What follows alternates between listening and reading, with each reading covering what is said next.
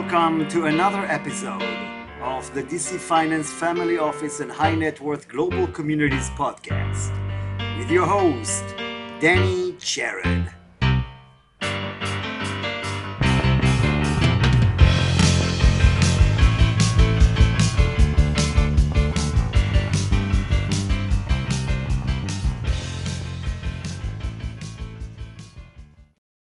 I'm here with uh, Tal Kerret, um, president of Silverstein Properties, a good friend of ours. Um, uh, I'm sitting right now, as you can see here, in my dungeon in Rye, New York, not in my beautiful offices that are at the World Trade Center. Um, and um, as you can, um, and I'm very happy that Tal is here with us. Uh, uh, leading Silverstein Properties that is behind the World Trade Center, the Four Seasons, a, a major, one of the most prominent firms in the real estate uh, in, in the United States and in the world. And uh, as I've mentioned in my post before, he also comes from the technology world. Uh, so uh, can also uh, give us a little bit of his views on tech and what's going on there and how they're coping with what's going on and what's what are his advices to uh, everybody. So, Tal, welcome.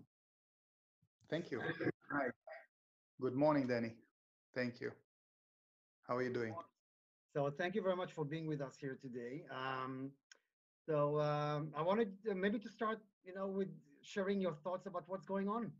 You know, how you guys see. Uh, what do you expect is going to happen? How does it affect your business, your life, everything? Okay, thanks. Uh, good morning. Look at uh, where we all sit now, where you are uh, sitting in a different place, where technology is driving everything we do because we're all confined to our homes. And uh, I appreciate you inviting and the audience that is with us, the attendees, uh, even though I cannot see you all. So, hi. I hope you're all doing well. It's funny when we start the conversations, I used to always ask people, So, where am I catching you? How are you doing? uh, I know most of the time where I'm catching them. They're still at the same place at home for the last 36 days. Um, but we are doing well. I can't uh, find things to complain about other than the world change. It's uh, what we call a sudden stop, where globally there are issues in almost every country eh, across the United States. Uh, it's something that nobody prepared for well enough. There's some people, of course, uh, extreme cases, but as a whole, we see that uh, people did not prepare for a situation like this, did not anticipate a situation like this. Uh, yet another uh, black swan um, situation. But um, I think people are adjusting, some better than others, some are in better shape.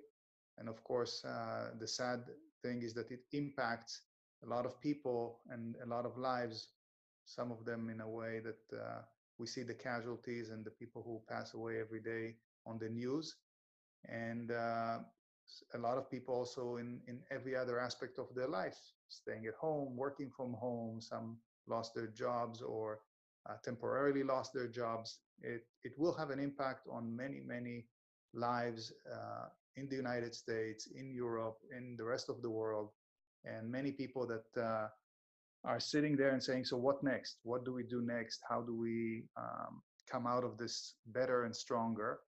Think uh, what we see is uh, that many people, after the initial shock, are becoming more optimistic and are very resilient. They find ways to live their lives, to grow their business. And we don't expect this to be something that uh, stays with us forever. Of course, when we will look at it a few years into the future, it would look very different than what it looks today uh, when we look at ourselves and saying what it means to be at home with the family or without family. Um, when people are sitting at home by themselves, locked every day in the same uh, smaller place than they're used to, uh, it's not easy. Some countries, people are in full lockdown. Um, I can say when I'm speaking to my uh, father or my my brother and his family that they're in Israel over there. There are certain days that they're not allowed to go out, period, completely. Uh, in the United States, it's a little more free where you can go out, but not too far. You can go to uh, specific uh, supermarkets or places to get food, essentials. Uh, but there are recommendations, but not uh, legal enforcement that if you went too far on a bicycle ride, uh, something uh, bad will happen. Where in other countries it's much more severe, much more serious, and the impact on the psychology, on the emotions, and on the physical of people is, is much more serious. But bottom line, we, in a few months, we will find our way slowly and gradually uh, out of this situation and uh, find the new the new normal for people to our expectation. Now, I, I start by by saying something from my side. I saw uh, your first uh, speaker, who was uh, I think terrific. Uh, Scaramucci was great, and he has opinions, and everybody has their own opinion. If you ask me, I have my opinion, but it's only an opinion, and every person is entitled and will have their own opinion. Um, my opinions are not unique they are not uh, special. They come from uh, things that we see, things that we witness, and from many, many conversations uh, that we have with our tenants. And I spend my days every day since this started uh, from 9 a.m. with a phone call that has the leadership group, we call it, uh, including weekends. 9 a.m. with Larry Silverstein, a guy that is uh, young at heart, a little older in, in physical. He's turning 89 now, and with tons of energy, wakes up in the morning. So, what are we doing? How are people doing? Uh, and how can we help other people? And having that 9 a.m. conversation, and then go on to the rest of the day, and then interview and speak and help every one of the different uh, partners, tenants, and people that we work with. They they give a lot of information. So everything you will ask me today, and I'll open the floor for people to ask questions. Everything you will want to know, I'm happy to answer uh, to the extent I can.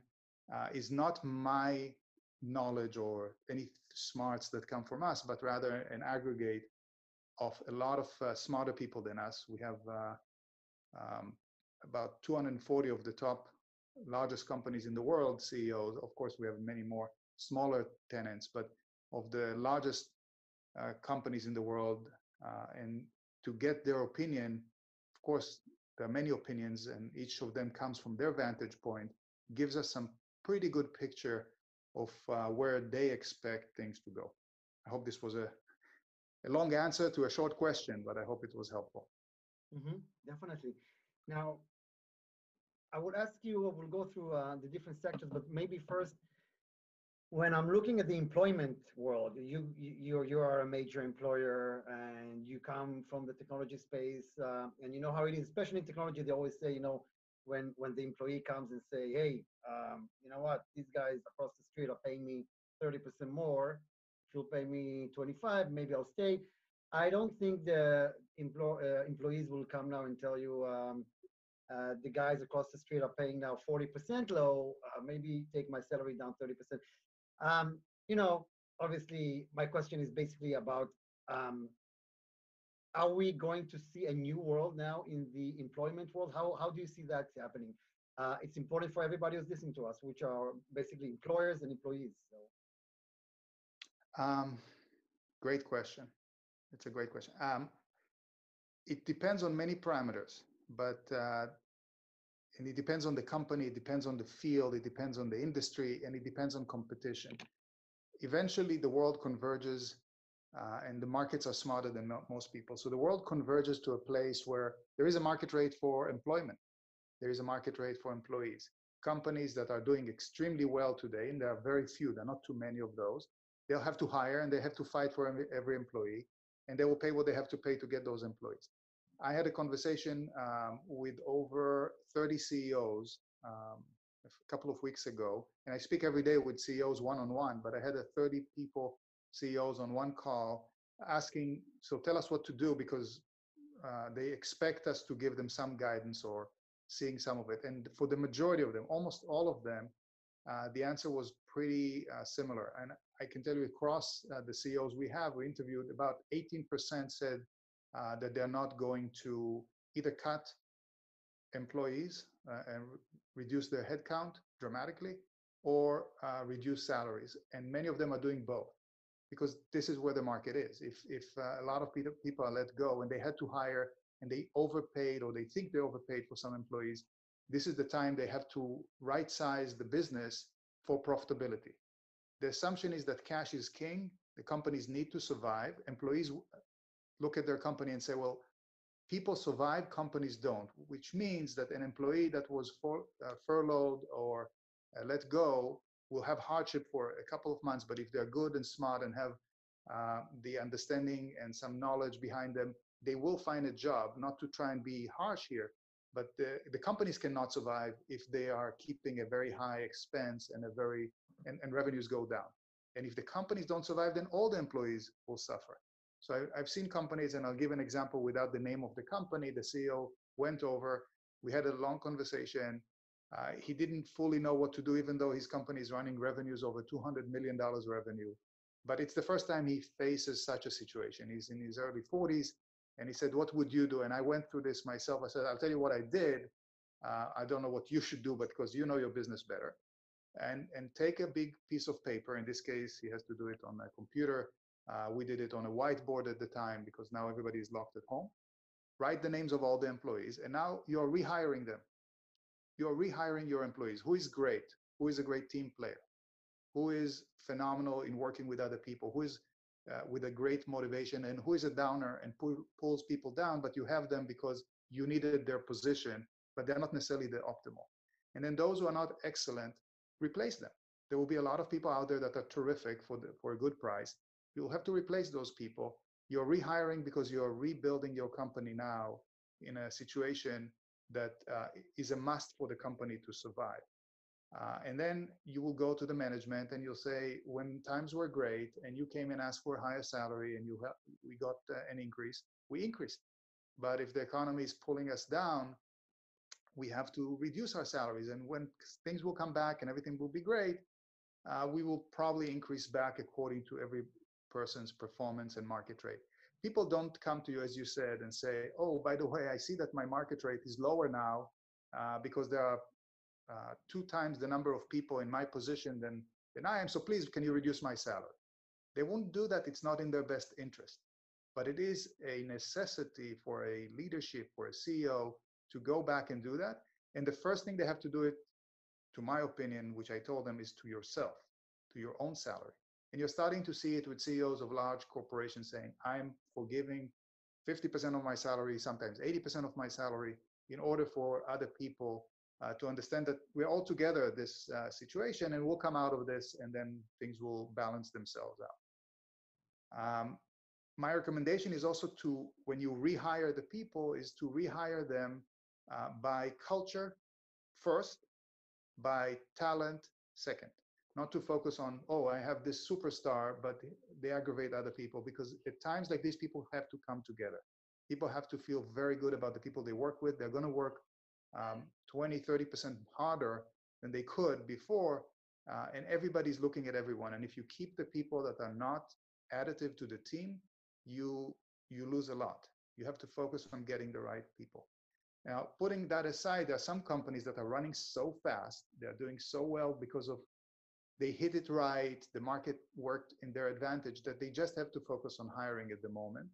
But those are, as I said before, very few. It's uh, in our in our portfolio and where we see it's it's something in the 18% of the CEOs, according to those I spoke with. And again, I didn't speak with all of them, but I spoke to the majority, and that's what I'm seeing uh, their behavior. This is a good sample size that says people will have to readjust. If you take it to an extreme, someone that deals with retail a lot and selling on the street, they will suffer much, much more than someone that all their focus was online business. Uh, one of the companies announced it publicly, so you can see it in the papers. They are looking now to hire a lot called Better, uh, Better Mortgage, or if you go to the website better.com, they are talking about hiring now another thousand people very quickly in New York while they're still sitting at home. But they need to hire the people because there are so many people looking to refinance their mortgages uh, and Better is capturing a lot of them. They're very good online. The rates are good still, uh, and the consumers are asking for that. So the opportunity for some companies is there. Now, as I told you before, uh, I expected so many questions we, we got that uh, uh, we have here, and I know you have limited time, so maybe we'll do another session, hopefully, uh, because you cover so much, you know, both technology and real estate. But I'll start um, um, asking you, um, real estate. What do you see happening in real estate? What do you think will happen next? Uh, how will the real estate change with what's going on right now? Uh, what happens with the hotels? You know, the, the that industry that got hit so hard from each and every way. What do you think is going to happen with aviation? Um, do you see Chapter 11s coming? Uh, yes, no, yes, yes. No, you're asking four questions at at, uh, at once, uh, and it's hard to answer it uh, in in a quick swoop. But real estate, real estate is a big industry. It's larger than all the equities. Um, if we looked at the numbers that were expected before this all started and, and where the balance is, we none of us know 100%, but the real estate in the US, uh, when we looked at it, was about 250 trillion. Equities were 76 trillion. But the numbers keep on moving. Real estate is fairly si uh, significant, but it has so many layers. So which real estate and which location, we have to really break it down and dive, kind of double click on it and open the folders and see many more elements.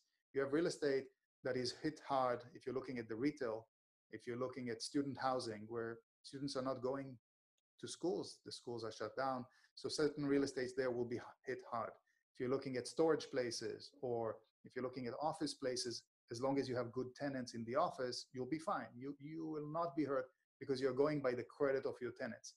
Um, multifamily and homes, rental homes, um, in some areas will be impacted more, in some areas will be impacted less, or in some areas almost no impact at all. At all. And there are certain balances between those that eventually will converge to a certain place. So if someone was overly exposed to retail, I think it's a big hit for now. In two years, uh, some of the retail, a lot of the retail will come back in one variation or another. Uh, Scaramucci said it yesterday. He believes in re- in uh, real estate. I believe in real estate. Uh, I'm looking at it from different perspectives. There are opportunities there, but as a whole, people need space. As, as you are experiencing, are you enjoying every minute that you're uh, working from home at the moment?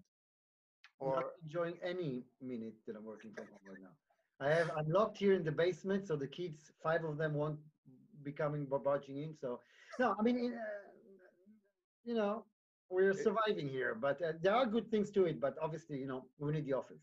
Yeah, so we see a lot of people telling us we will need to go back to the office, but it will be different.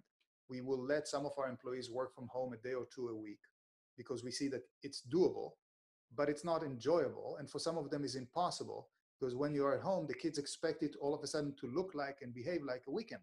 And they jump and they make noises and they, they can't work, uh, including their interactions with their spouses, which we see that for some people is very challenging. Like one of our tenants that came to us and said at some point, um, "Oh, we we want uh, some relief." We said, "What are you?" We know what they're doing. They're a law firm, and we said, "Why? You you're still working. There is no hardship here." And eventually they said, "Okay, we're paying, no problem." Uh, and we figured out actually that their business is booming. When uh, the business of uh, divorces over there is going through the roof, because a lot of people now figure out that uh, they're not really enjoying spending 30 days together locked in the same uh, apartment. The solutions for that could be different. They could have uh, bigger apartments with a terrace and, and stuff like that. But some businesses are, are enjoying. So back to the real estate question, and then I'll go to the second and third question you asked about hotels. Um, the real estate as a whole, people have to readjust their thinking and say, where is the real estate located? Is it a great location? And what is the mix of tenants? Many people focused on getting the highest rent uh, and filling a building doesn't matter. Whoever is paying the highest rent will take them. Um, our focus was always to look at, uh, and, and again, this is not a trying to sell it or propaganda. The, the, this is just a dialogue. The focus was always on diversification and the credit level of the tenant. Never to have only one industry in the property because you don't know what will happen to that property at hard times. Um, and never focus on, never take tenants just because they're paying more. We had a lot of those. Uh, take the ones with the strongest credit. You're willing to take a much lower rent as long as their credit is very, very solid. And when that happens, you get much better results uh, long term when issues like this happen. The question that most time I would ask is, are you a short term or long term holder of the real estate? If you're looking at it as a trade, those who are talking about flipping, eventually you'll be caught um, like some smarter people than me uh, were said, uh, when things like this happen, when econ- economies go down, Warren Buffett said, you'll see who is swimming without the bathing suit. Um, in, in our case, you will see who has the strong credit and who just said, oh, I can get the highest rent. I, will fill 50% of the building with a WeWork and something else. And then they are hit very badly. Uh, and those who have credit will weather the storm and come out of this, uh, maybe with some scars, but not with uh, fatal injury. And uh, that's that's what we are seeing now happening around. Opportunities, of course, will come where someone cannot pay their debt, and you can step in and help uh, recover a good asset in a good location and make that asset do better. And to the end of the spectrum would be storage places. Storage places, people will still pay for their storage. They, they're not going to take it out, especially not when you can see it yourself when you're sitting in your apartment with five kids running around. There is very low chance that you're going to run and say, okay, let me get all my stuff for my storage because I can't pay the $29 a month that I need to pay. So storage is in the other extreme of great low income uh, per square foot. It's known to be the lowest income per square foot, but it's very, very, very solid, pays you. People also ask about other variations of real estate like parking. What is happening with parking? So parking in a in a place where most of the payers are members and subscribers that pay monthly because they have to put their car like in Manhattan, those are not suffering. Parking that is in an open place next to a mall is suffering. So the question in general real estate is, is like saying, how are people feeling in the world? It depends where, and depends who, it depends their age group, it depends on, on 50 different parameters. I need to dive deep in and, and tell you then per location, per asset class, what is the general feeling in that area. Um, so that's that. The second question, sorry, you, you wanted to comment on this? No, no, I'm, I'm waiting to hear. Um... On the hospitality. You asked about hotels. So hotels in general are suffering until people will feel comfortable to travel, until people will feel comfortable to go on vacations, uh, the hotels will start to open. And you will start to see hotels opening, uh, depends on the location and what is the purpose of the hotel. For example, um, there are hotels like a, uh, a hotel in, we, we have a hotel in, in the Disney park. The, we, we built the largest Four Season, uh, which is there, the largest development which has a lot of acreage and but it's in the Disney park. So as long as the Disney park is locked down, uh, that hotel will have to be shut down because there, there's not going to be traffic and to maintain everything and the staff and, and paying for all the operational costs when you have no people coming in, that's not a wise decision. Plus, you don't want to infect people. You want to be smart about all of the, of the operations. Hotels will come back, and some of them will come back faster than others. Um, when business travel will also open up, and I think it will open up uh, in the next few months, then you'll start seeing people going between cities. It may not be open to every country in the world, so there will be some financial impact, and hotels will start to rehire their employees in a certain pace until they get full uh, to a full capacity. Um, the question then is on different grades of hotels. Is it between the lower end hotels or the highest end hotels? It really depends on the travel patterns of this area. Um, the highest, highest end hotels uh, that we're targeting business people will probably do well. People will want the best services, the best cleaning, the best uh, experience. They don't want to risk themselves and they don't want to take risks on who cleaned and how did they clean my room. They want to know 100% what happened. Uh, and there will be also some high quality brands, but are still lower grade that will also do well for the business travel. Uh, families travel, we, we still don't know. We want to see the consumer sentiment, and I don't think we are smarter than other people. We need to see what will happen in two, three months when people will start to open up and say, okay, I'm, I'm cooped up enough in this apartment. We've got to travel. Where do we go? Are we going internationally? Probably people will stay more in their countries um, because they will feel that if you go international, you may be quarantined if the if the corona comes back all of this will be heavily impacted by finding a, uh, a vaccine, which I think they're already announcing. Today was an announcement. Uh, Johnson Johnson said that they will come out with a vaccine, first stage for doctors. The more people come with solutions, um, the more we will get this out of the system. Our expectation that this can take, as I said before, between 12 and 24 months because there won't be enough vaccine for everyone. Sorry, you had another question we have loads of questions. People are writing a lot of questions I didn't even get to yet.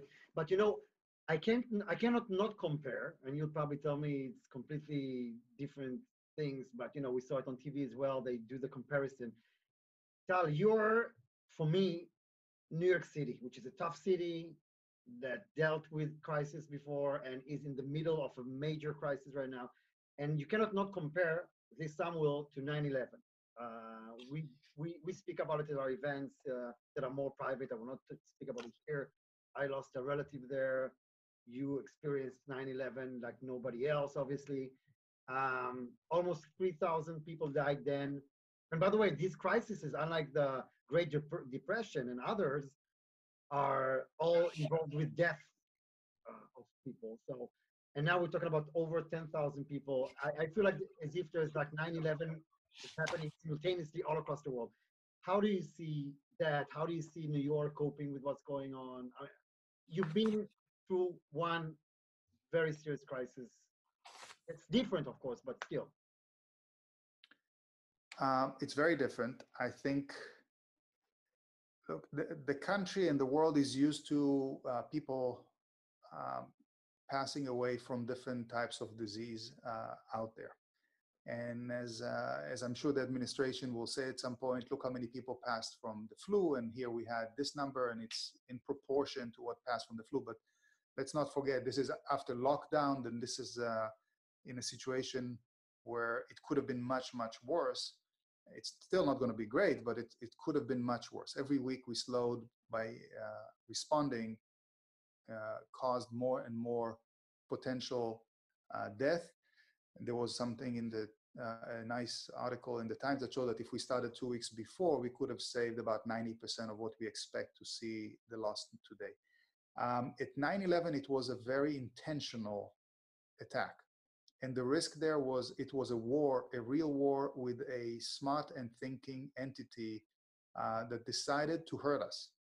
Here, it's a different type of war. We look at it as a war, but it's a war against, uh, call it nature, you know, some sort of a virus that evolved to this situation, jumped to the humans from other animals, and now is starting to attack us, and we will find a, a cure and a solution uh, for a period of time. It can evolve, it can continue to evolve because the solution will not be deployed every to every person in the world.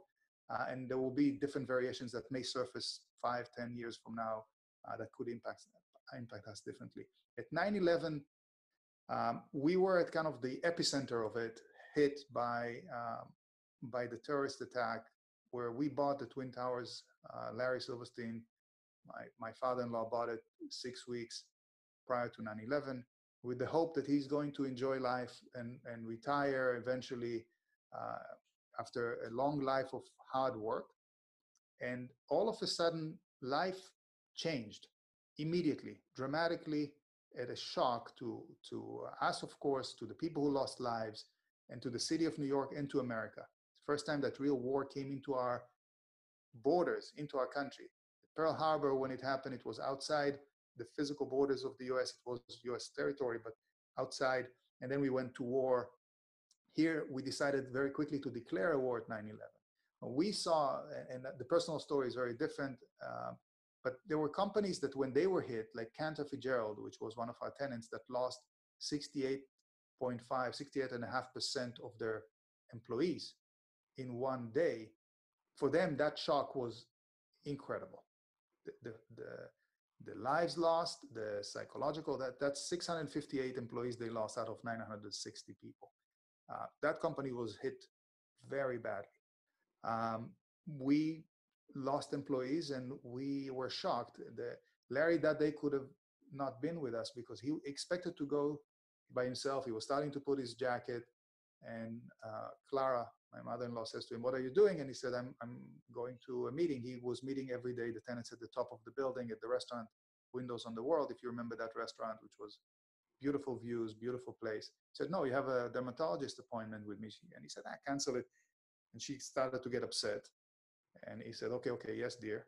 That's the thing he always teaches people. Uh, it, it seems to work well. And he decided to go to the dermatologist and his life was spared.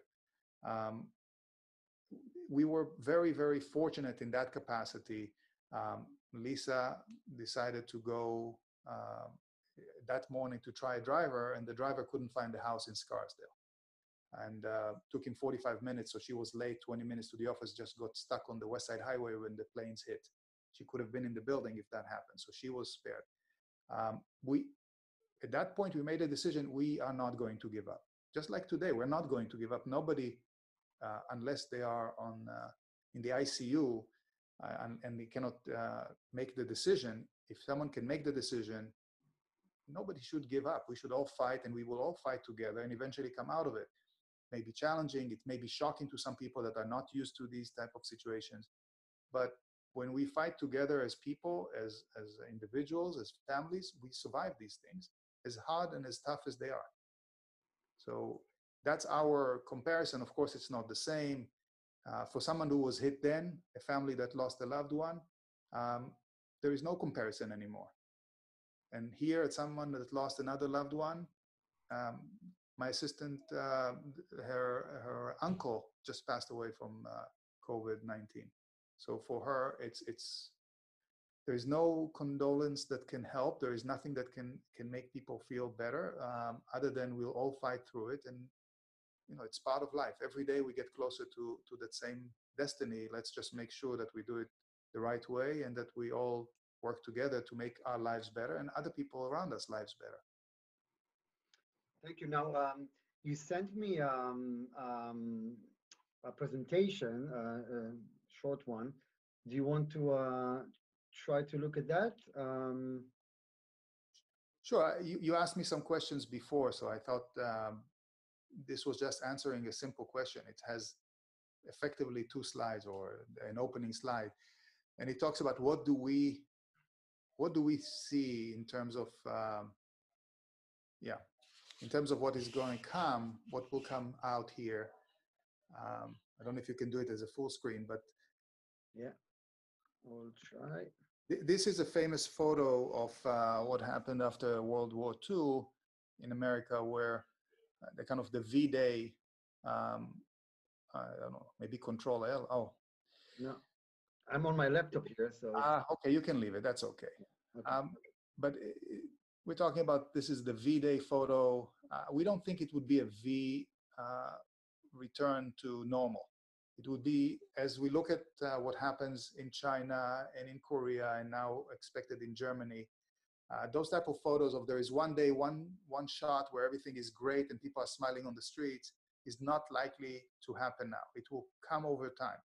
So if you go to the next uh, slide, you'll see basically the expectation uh, and here it's an aggregate of smarter people than us. And what we expect in our company when we discuss it with our team is that if you don't touch anything and you don't uh, you don't do any of the lockdowns, you get to a, a, disaster because the ICUs are overwhelmed, the hospitals are overwhelmed, and that's a terrible situation. So we know that we are now in a in a lockdown situation. In the US, it's not as harsh in, in, as in some other countries, but there is a lockdown. And then you ease people back to the workforce in stages. Kind of a reverse of what happened when they started saying, please um, work alternating 50% and only let 25% go to the office or to uh, retail and only essentials. So when you ease it, you ease it in, in chunks. Germany just announced that they're going to ease going back to work and they're going to let people open retail up until a certain size of retail. We'll do that. If it doesn't outbreak too fast, then they will let more people and more people. So eventually, when you take enough time, let's say 12 months from now, six months from now, or 18 months from now, and people would look back and say, oh, we're actually pretty comfortable living with this. We have to go to certain places with a mask. Um, we know that the vaccine is coming. We don't have it yet for everyone, but we see life as it uh, should be starting to be uh, okay and people can go when you're going to open spaces you don't need the mask when you're going into a, a dense store or into a subway you do need a mask and they'll figure out how to behave so this is the waves you see here if you look at the black line on the screen mm-hmm. there will be a safety threshold the, the governments will declare. There will be a, an easing effort. If you, the disease will go up a little and down in terms of uh, people being affected they will have more testing. They'll come out of it. And the end will be a, a, decline that people will start to feel very comfortable. This is how we look at it how we control how the governments will control how the cities and the states will control the uh, going back to the normal. That's uh, that's what we see. Mm-hmm. And I, and I will I will soon jump to the other area where that you know very well, uh, technology. So I might as well, while I'm here, I asked you before we spoke about the Do- Dojo, which I thought was amazing because uh, it basically has a solution for uh, what's going on right now. So I wanted you to explain about it. So I, I want to jump to that slide um, uh, because uh, this is really, really interesting. Um, so if you can share a couple of words about that. Okay. Again, I don't want to take credit from others. I, I did not invent this, so it's not. I don't take any credit. Um, we work with um, startup companies. We have a platform that works with startups that selects some of the best startups that we see. Uh, under 1% of the startups we meet with that say we would like to be part of this platform. It's run by very smart people. I don't think this is the forum to discuss. And one of the things we tasked the CEOs over a month ago is saying, okay, we see this coming, this wave coming from uh, Asia and Europe. We see that it's about to hit us hard. We had a meeting with all the CEOs and we said, can you do something to better the environment?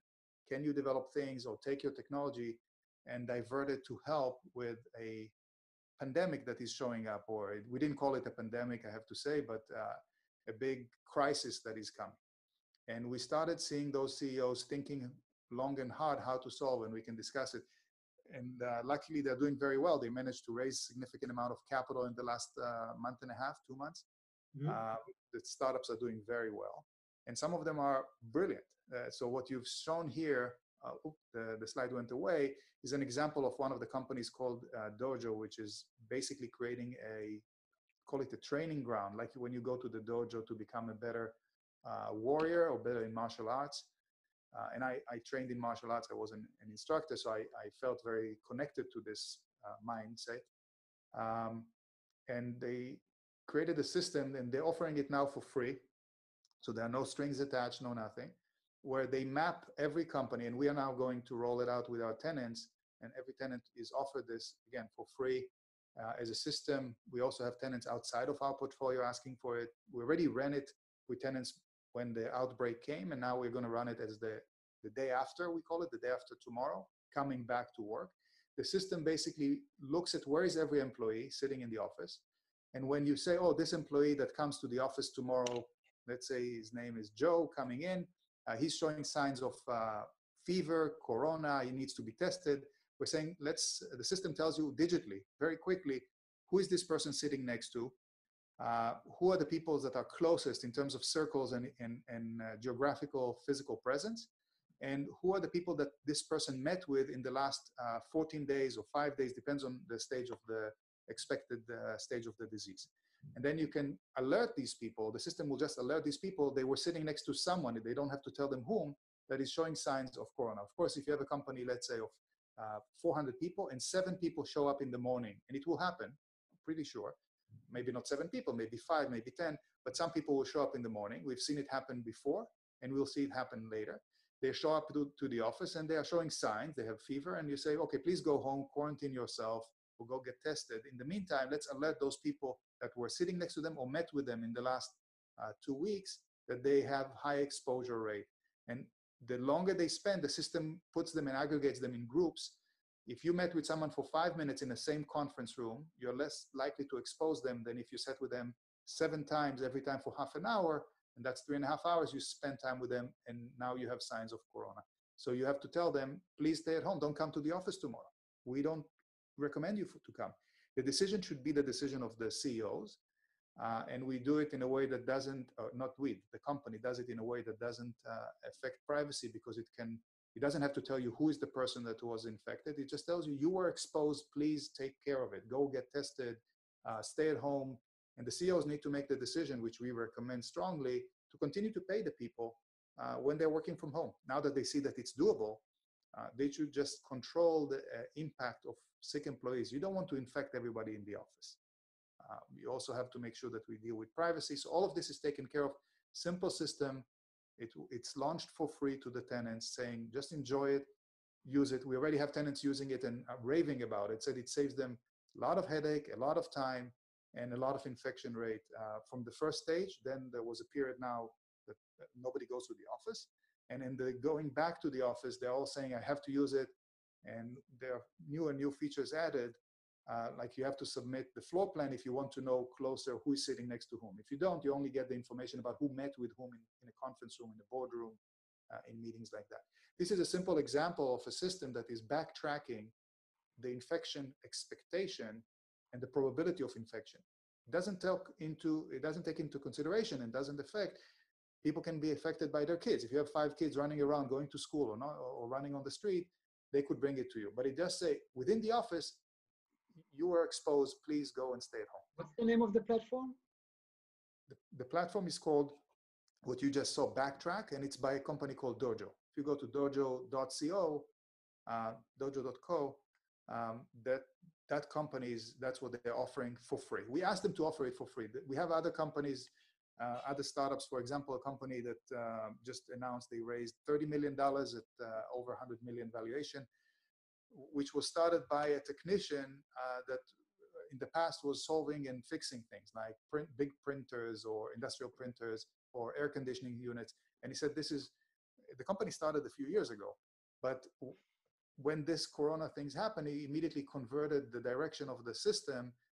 What it does, it's predictive analytics and uh, using artificial intelligence to predict what technicians should bring to the field to fix a machine. And even before the machine falls apart, it sends some signals the system captures it and says, this machine is about to stop. So it's very critical today for all the MRIs and CTs and X-rays, which are the best predictive systems today to know if someone has corona, the COVID-19.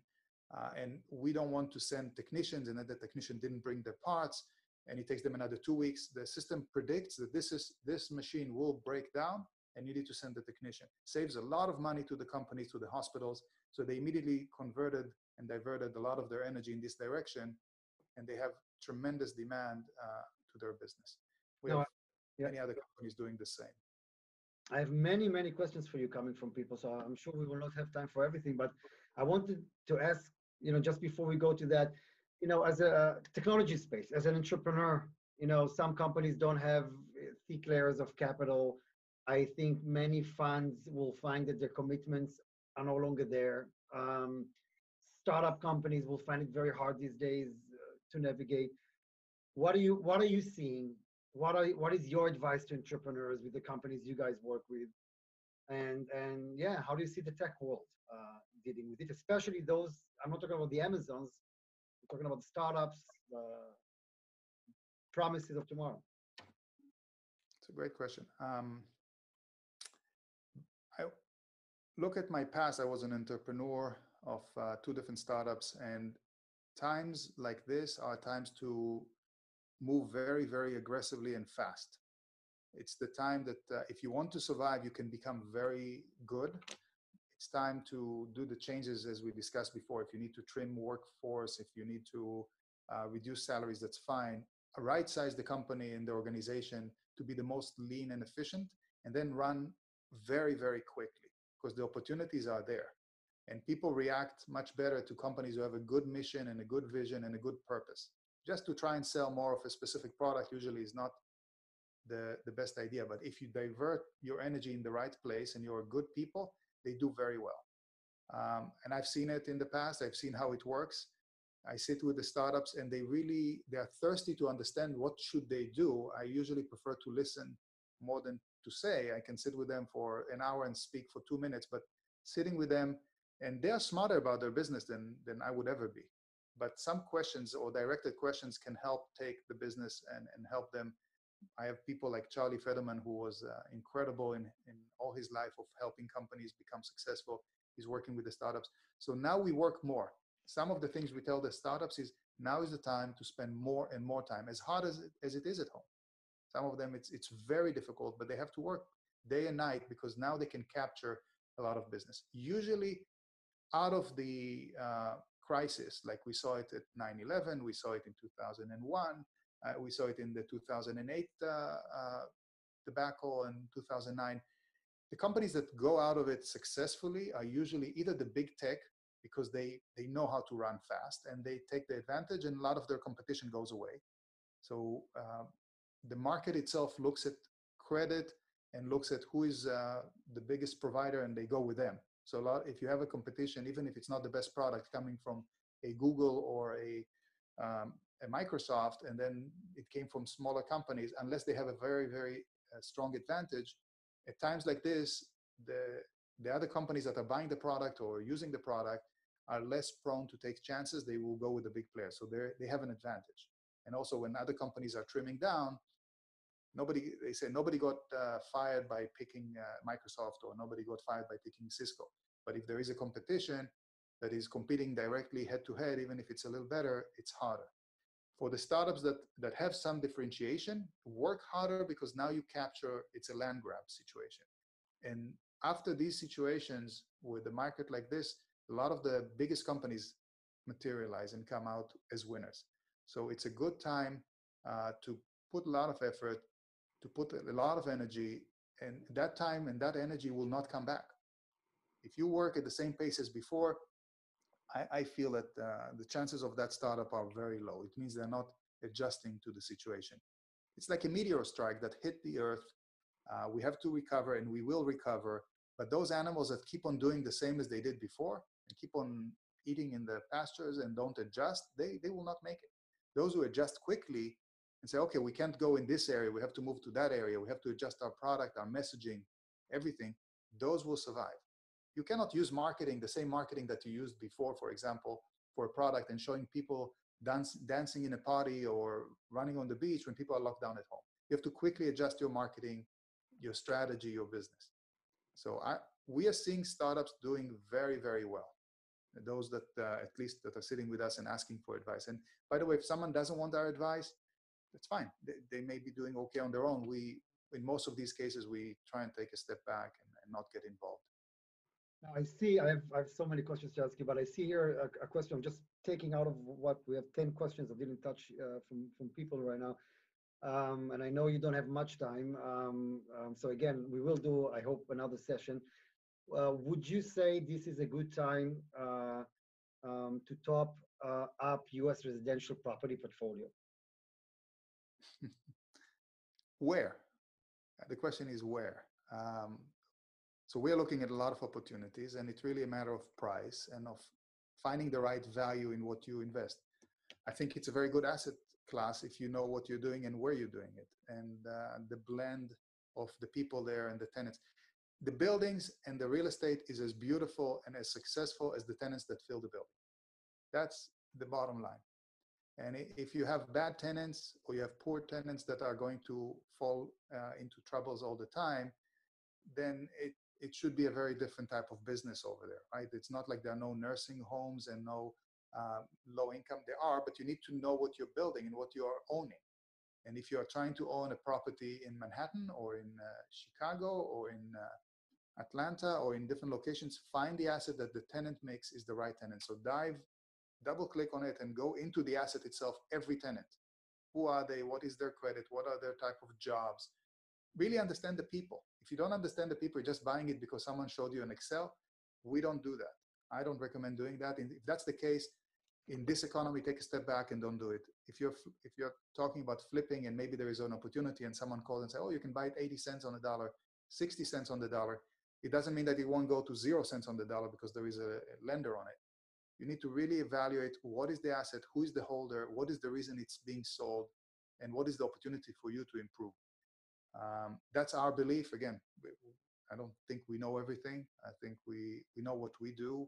We think we know it pretty well, and we are also more risk averse than other people. We don't like to take high risks. And Tal, as, a, as an ex-journalist, I, I, I must uh, ask you a question that nobody else knows, I think. Um, Lisa, your wife, your dear wife, I know she's doing something uh, amazing right now to help New York City these days. So I, I, I could you share anything about that? Well, she's doing a lot, but uh, she's trying to stay out of the the lights. Um, she connected, for example, the uh, a she went to the food tracking uh, business, a, a, gentleman called Ben that um, has a lot of food trucks over 50, and said, "Why don't we feed the doctors?" Uh, and, and all the nurses and the medical staff that are working so hard. They can work 16, 18 hours a day. They barely sleep uh, and try and get them food as, as uh, quickly, as efficiently, sterilized, clean for free. Uh, and now all the doctors and uh, the medical staff at NYU are now extended to uh, to other hospitals across the city are getting free food so they can step out. They know it's ready and it's clean. They know it's sterilized. The staff that is delivering it, it's they're just coming out the door, get the food, go back in. Nobody, no questions asked. They need to be taken care of. We try to do this and expand this uh, across other cities, but the first focus was New York, which is the epicenter, the biggest problem. This medical staff, they are the heroes of this time. They are the first responders of 9 11. They are the ones who are taking care of everybody, every life. Whoever walks through the door, they'll take care of them. Our job and obligation as, as teams here is to help them and do everything in our powers to help them become more successful, happier, get as many hours of sleep as they can because they barely sleep and they should not be in a time of hardship. We found some of these doctors that came from other cities, didn't have anywhere to stay. Uh, we took apartments that we had one apartment or two apartments that were available, immediately furnished them and said, go in, you, you sleep here. We'll sterilize it in the morning, in the evening. We'll make sure you walk through the door. You can take your clothes off quickly so you don't infect anybody else in the building.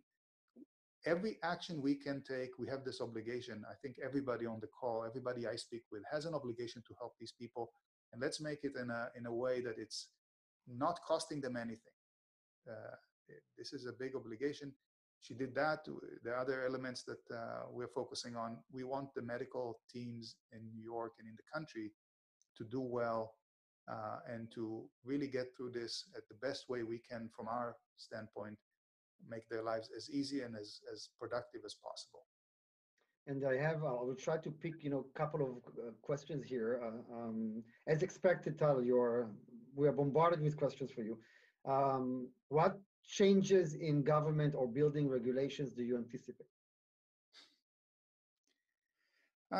Um, I, I don't want to anticipate. I think we we're sitting and waiting to hear what the government will come out. The the uh, administration is kind of fragmented. Uh, who can really decide for the country or the state or every location? I think everybody is looking to other countries and what are they doing. Um, we have different plans, plan A, plan B, according to what they will come out in terms of uh, regulation. So we don't have one answer and we can't have it. If I had that crystal ball, that would be terrific, but we never bought it uh, when it was on auction. And we, we don't know what will come. We can expect different elements that they will come out with. We look at exactly what's happening in China. We had a video conference with looking at the buildings that they're now 85% open, but they have lines out the door and everybody's tested. And uh, then the question is of privacy. Are you allowed to test, not allowed to test? Uh, what did the legal documents say? What will the government say? Can you ask people to be tested for fever uh, and, and their temperature when they walk into the building so they don't infect everyone or not? Um, there are many, many questions being asked now. And I'm not sure there's a, a clear answer because I don't think the other side even knows what's the answer. They can change their mind tomorrow. They can think they know and then change their mind. We are ready for, we call it the day after tomorrow. We have a team that that's their job. They meet daily. They give us an update weekly and they talk about all the different outcomes that can show up. And we're happy to, by the way, if there are other landlords that are looking for that information, we're happy to update them on our findings. But the moment there will be something declared, it will be out there. Doesn't mean that every developer and owner will have all the tools. If they say everybody has to wear a mask, do you have enough masks for every employee because how do you then get the employees to get the masks? Do you have what kind of masks? Do you have every uh, enough staff to uh, sterilize everything every hour? Like in China, they would sterilize every button on every elevator every hour. They will spray everything with certain materials that some of them are, by the way, not uh, allowed in the United States.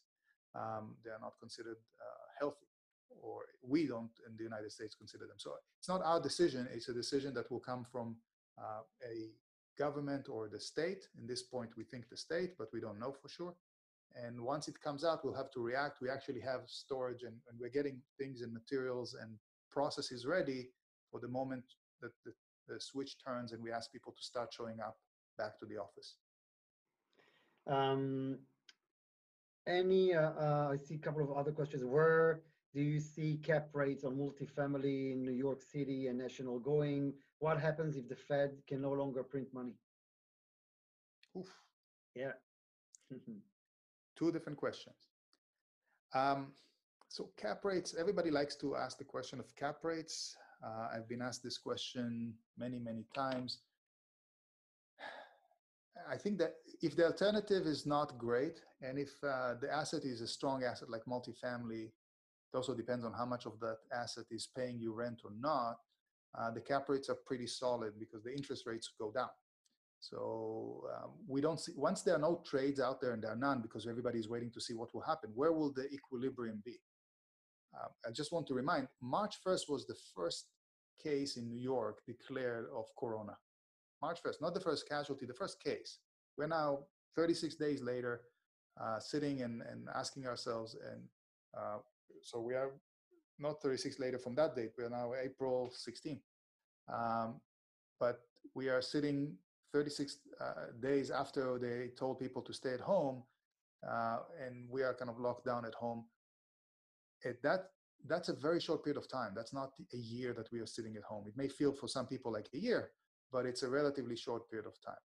So in terms of the market, the market doesn't even know where it will balance. I think the assets that are very stable, like multifamily, eventually balance to a very low cap rate because the alternative to that is what? Where is your alternative? It's a very stable asset class. Uh, it's a very strong asset class. The things that impact it is change of regulation, uh, change of uh, if saying that nobody is allowed uh, to increase certain rents, that affects the cap rate because the upside is limited. But in general, the cap rate is, is uh, fairly solid and fairly stable. Uh, and it depends asset by asset. I would expect it not to be dramatically uh, changed in the, in the next few months. It will stabilize somewhere. If, if every uh, multifamily would find itself that only 90% of the tenants pay, it's a different story. I don't think that's where it will converge, but again, none of us know. Uh, you had a question. Sorry, you had a second question about. Um, if you can remind me that second question. Um, the second question. Well, I don't have it in front of me anymore. Uh, let me see. Uh, answered. So he asked, uh, "What happens if the Fed can no longer print money?" What happens to whom? First, we should ask the Fed. Um, we should ask the government. I think they can and they will. I think the 2.2 trillion is not sufficient. Um, again, there are different stimulus plans. Uh, I don't think this will be sufficient. It's not only that we are losing a couple of months of people's time and work. Look back at your credit cards. Most people are spending now 20%, 30% of what they spent before on their credit card. Yes, they order food, but it's not the same as going out and shopping. Um, I'm taking out here the rent that they are paying, but the, the spend on their credit card is reduced. Uh, it will come back.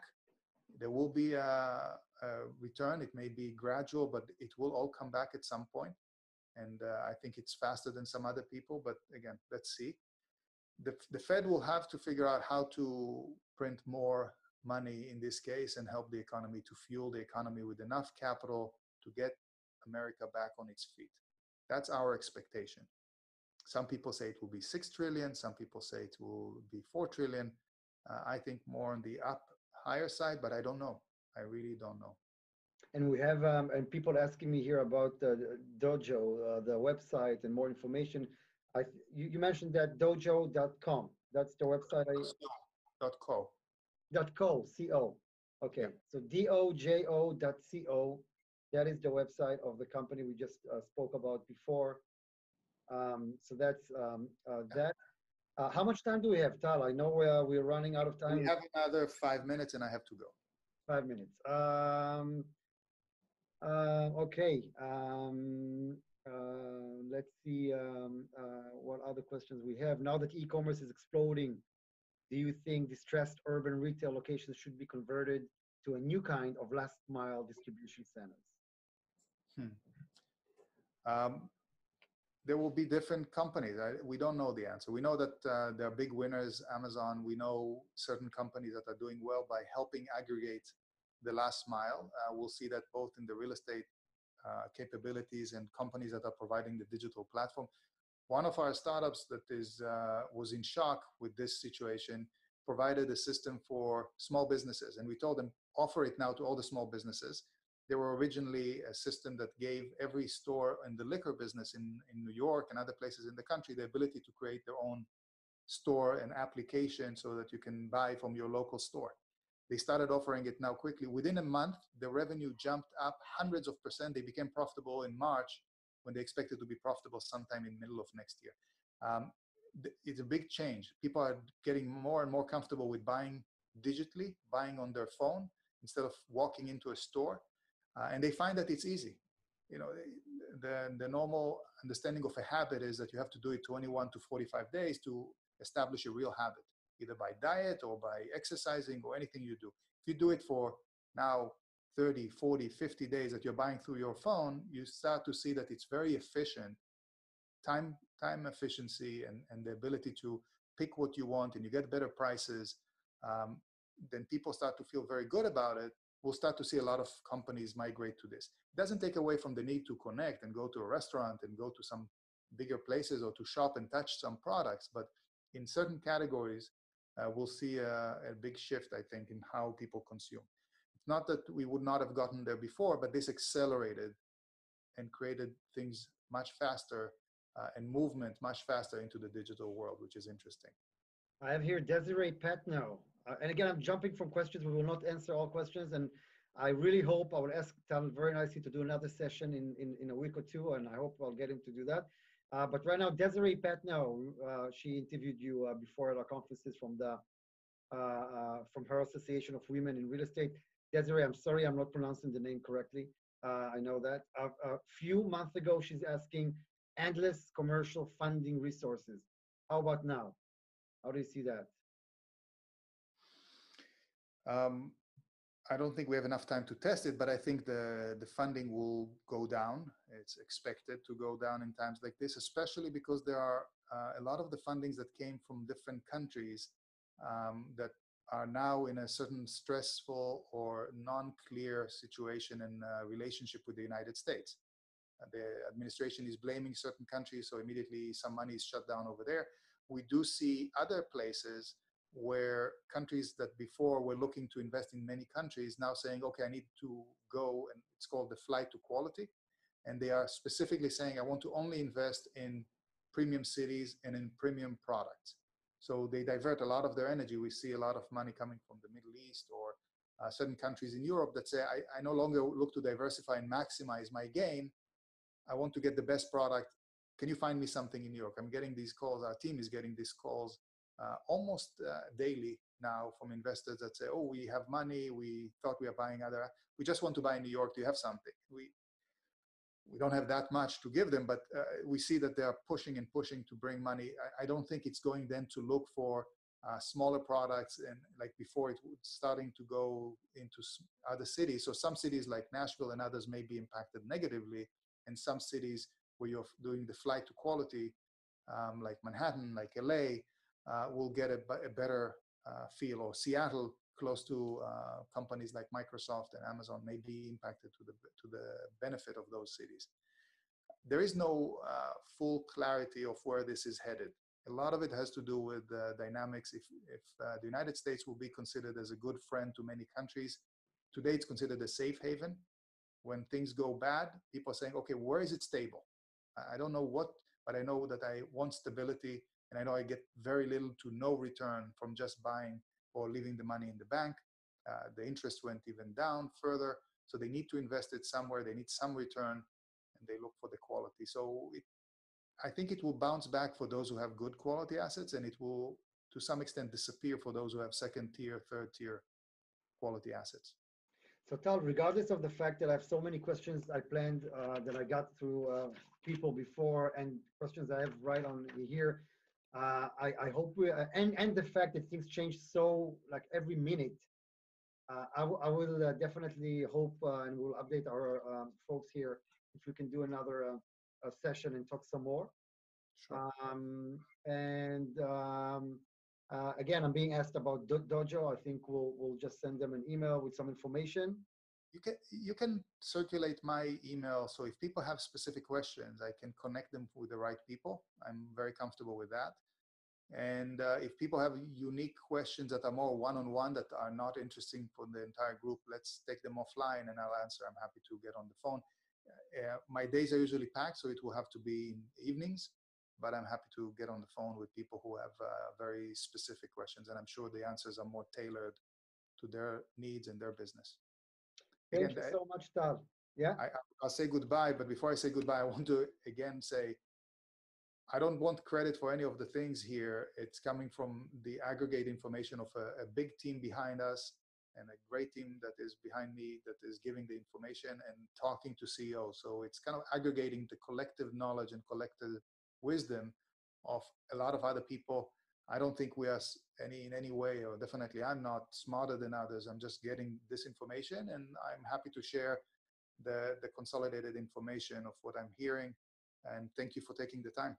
It's yeah. always very modest. Thank you, Tal, so much uh, for being here, and I'm looking forward to speaking uh, uh, with you again. Thank you. Have a great day. Thank you. And uh, I will just say to all of you here, bye-bye, Tal. Have a great day. Um, uh, thank you uh, for being with us here um, today. I will tell you what we have expected um, um in the next week. next week, we will actually be dedicating it to art. As, as some of you know, I'll be speaking to Nancy Spielberg, uh, the sister of Steven Spielberg, philanthropist, producer, writer, about what's going on in the film industry, about her growing in a magical uh, family. She was uh, her brother when they were young used to direct her and her siblings. He helped him in his early films, uh, and she's going to be talking with us about what's going on in the film industry that's basically shut down completely. And another um, is Wendy Federman, also next week.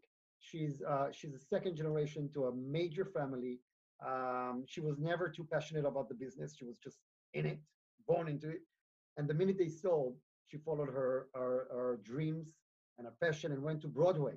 Uh, she's today one of Broadway's top producers, an award-winning producer, and she will be talking with us about Broadway that actually from today to tomorrow has been shut down, and we don't know what's going to happen with all the tickets that was sold and everything that was canceled. I don't worry about Hamilton, but you know, uh, very interesting.